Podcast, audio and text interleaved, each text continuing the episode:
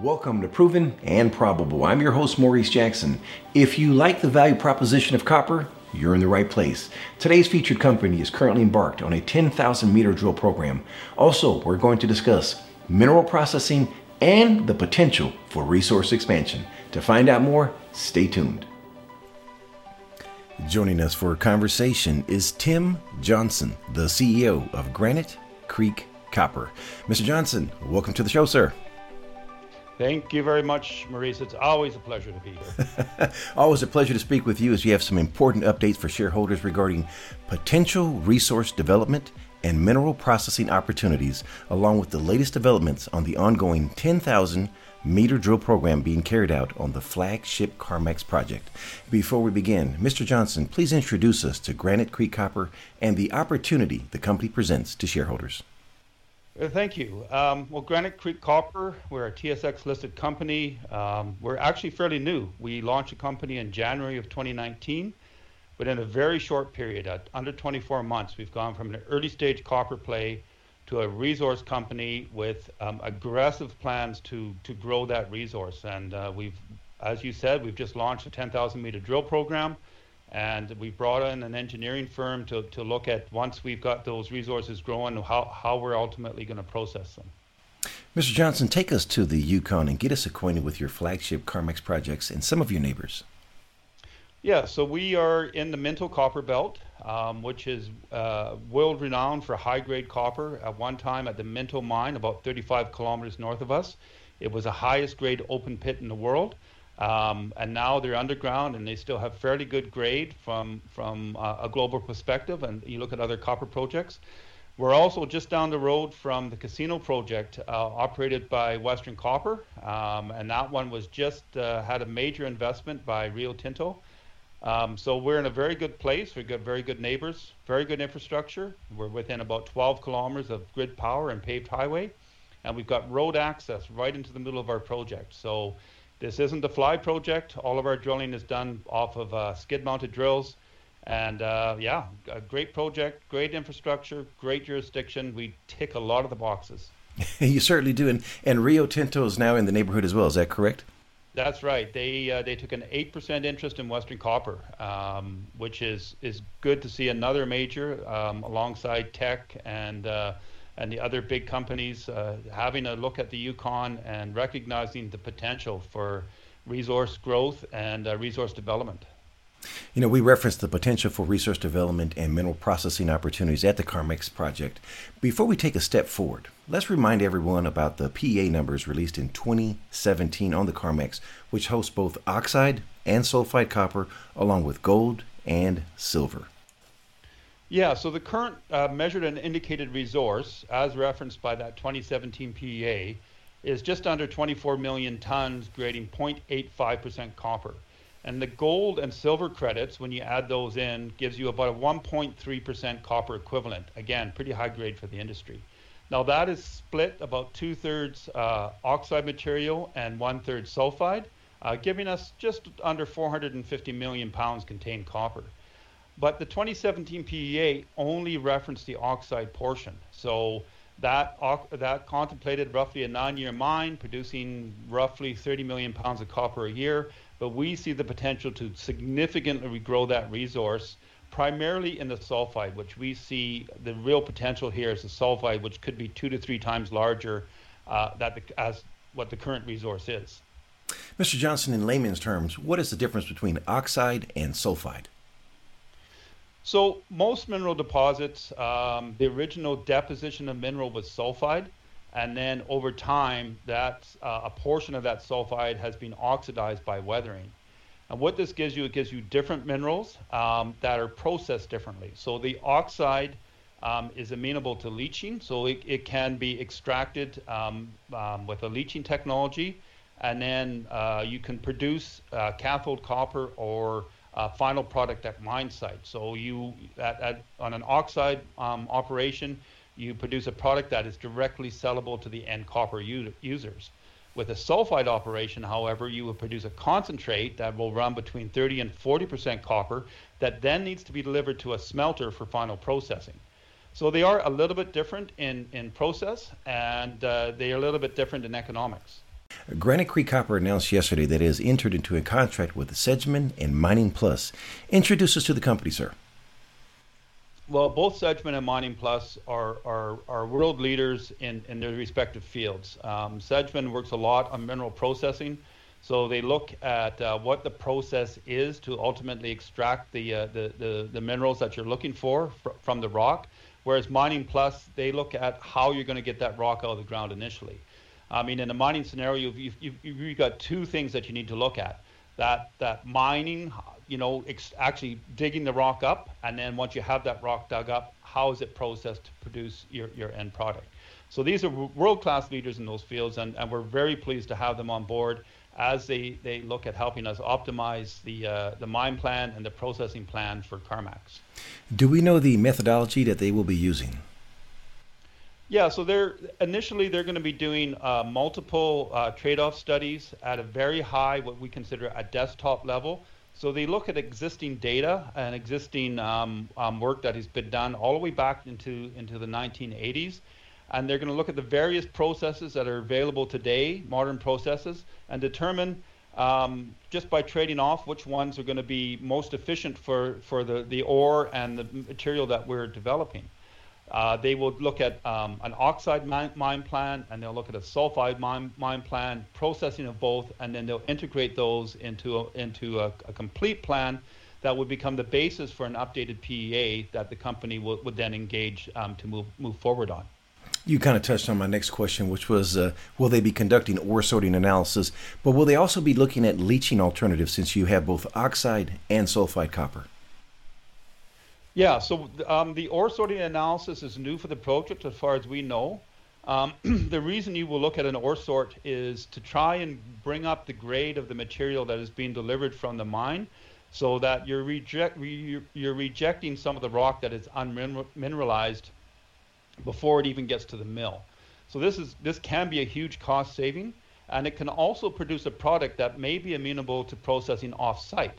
Um, if there was a mill that was would be able to take our, our mill feed, if we can get the grade up by doing some ore sort, um, that could be very favorable.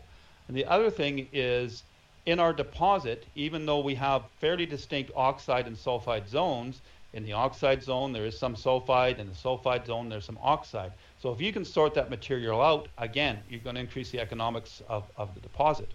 And you're right, you've got both oxide and sulfide, so the leaching technologies that you need um, are likely going to be different. Mm-hmm. So you're going to you're going to look at, at what leaching works for the oxide, and then at some point you're going to look at what leaching looks for, works for the sulfide, and you can bring all of that into a mine plan. Hello, I'm Maurice Jackson here to remind you to click the like button, make sure you subscribe, and click the bell for all of our notifications. Now, back to the interview. Now, what is the proposed timeline on having an updated resource?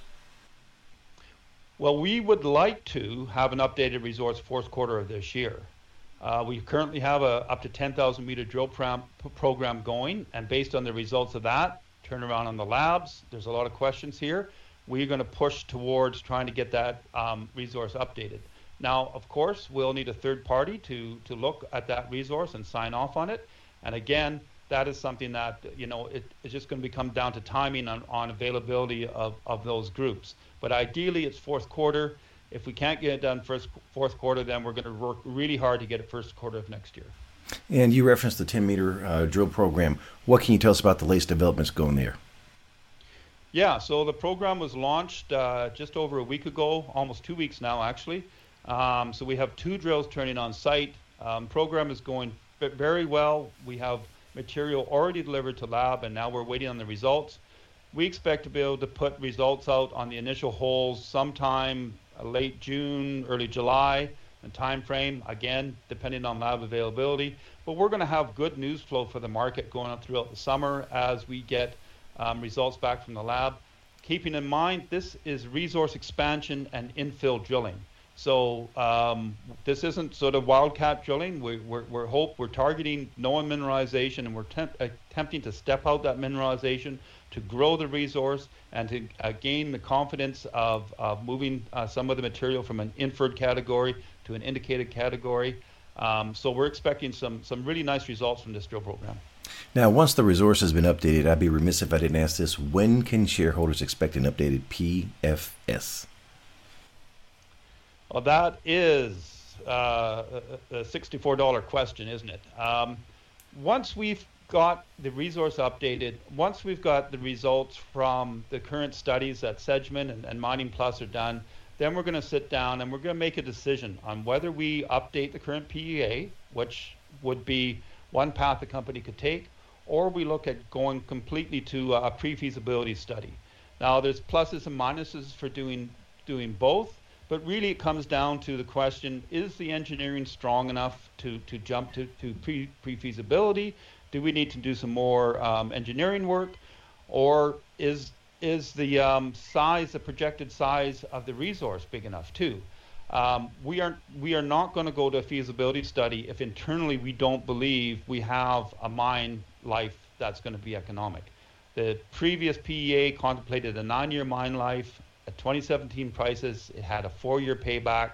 Um, that was a little light we thought we, we felt we really needed to grow that resource before we could go back and, and look at taking that jump to, to pre-feasibility.